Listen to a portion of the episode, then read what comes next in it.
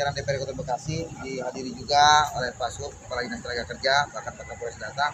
Apa yang menjadi persoalan buruh ini menjadi suatu pemikiran kami sehingga kami datang ke perusahaan material kayak ini semata-mata sebagai wujud apresiasi kami terhadap apa yang menjadi aspirasi masyarakat termasuk dalam hal ini buruh ya PT Material K.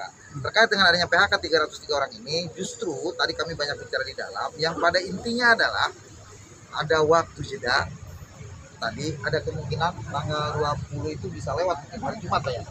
Hari Jumat ada kabar terbaru dari perusahaan. Yang tadi dikatakan ada obrolan setengah kamar dari pihak buruh, setengah kamar dari pihak manajemen perusahaan. Intinya itu. Apa hasil setengah kamar tadi? Ini bagian daripada apa? Negosiasi pendekatan secara preventif antara ya pihak-pihak yang bermasalah. Sehingga tidak bisa bicara terlalu manis hasilnya apa. Yang terpenting adalah ada upaya dari pemerintahan Kabupaten Bekasi baik legislatif maupun eksekutif termasuk yudikatif Pak Kapolres datang. Tujuannya semata-mata apa? Agar secepatnya persoalan ini bisa dieliminir dan tidak adanya kerumunan.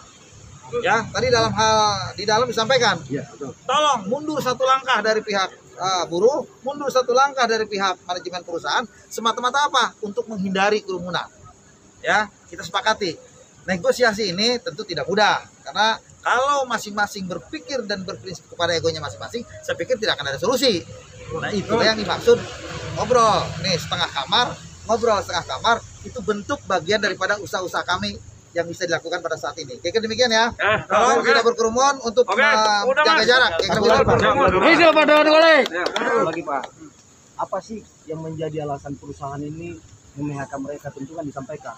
Begitu ya kalau itu udah jelas karena ini perusahaannya ya bukan esensial ya yang merugi itulah makanya kalau disampaikan nanti bohong nggak Ya, rugi nanti jadi ya. manjang Yang paling tahu rugi atau untungnya kan Ah, ini juga. gitu.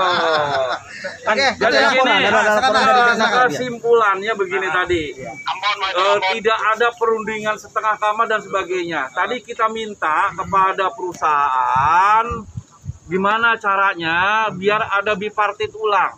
nah Ya, malah keluhan selama ini kan gak ada bipartit. Iya. Kita minta bagaimana ada bipartit ulang. Tadi ada perusahaan, ada eh, kuasa hukum. Jadi minta dua hari dia untuk nanti bisa atau tidak ada negosiasi ulang. Kita bipartit ulang. Kita mas. Dua Ya. hari lagi Pak Sub ya. Hah? Dua hari lagi Ya, dipartit. hari Jumat nanti bisa atau tidak perusahaan melakukan bipartit ulang dari awal. Karena informasi dari sini bahwa tidak ada bipartit.